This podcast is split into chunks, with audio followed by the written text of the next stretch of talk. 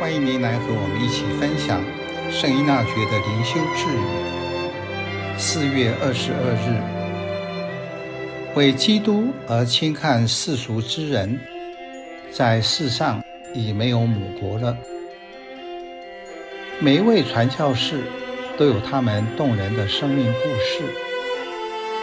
无论他们在教堂传福音，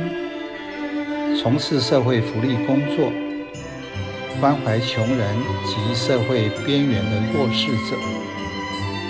或是在各种教育机构培育人才等，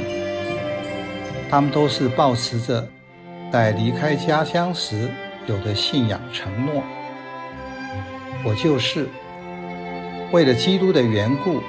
而宣告轻看世俗之人，在地上。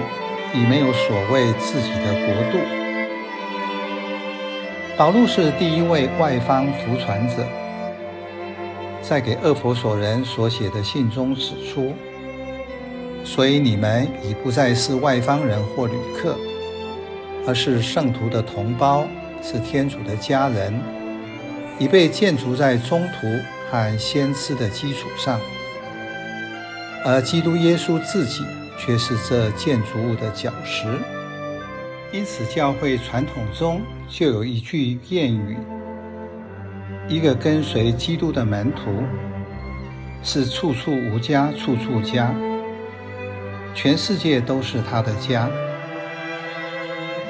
基督徒在面对世俗时，要活出自己的信仰价值。如果受世俗价值观的影响，就会有很多东西是我在乎的，因为我渴望拥有，但是不自觉地被这些欲望所掌控。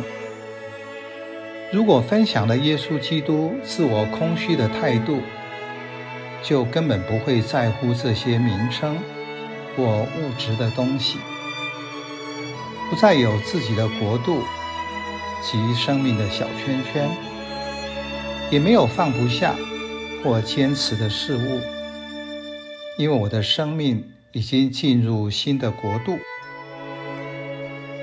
从当代灵修学的观点来看，传统宗教上区分神圣和世俗的对立的生活，当今的信仰已经有成熟的诠释。生活中基本没有俗与圣，一切都是圣的，所以要学习在俗中看到圣，在罪的救赎中看到正义和爱。最后是要用天主的眼光来看一切。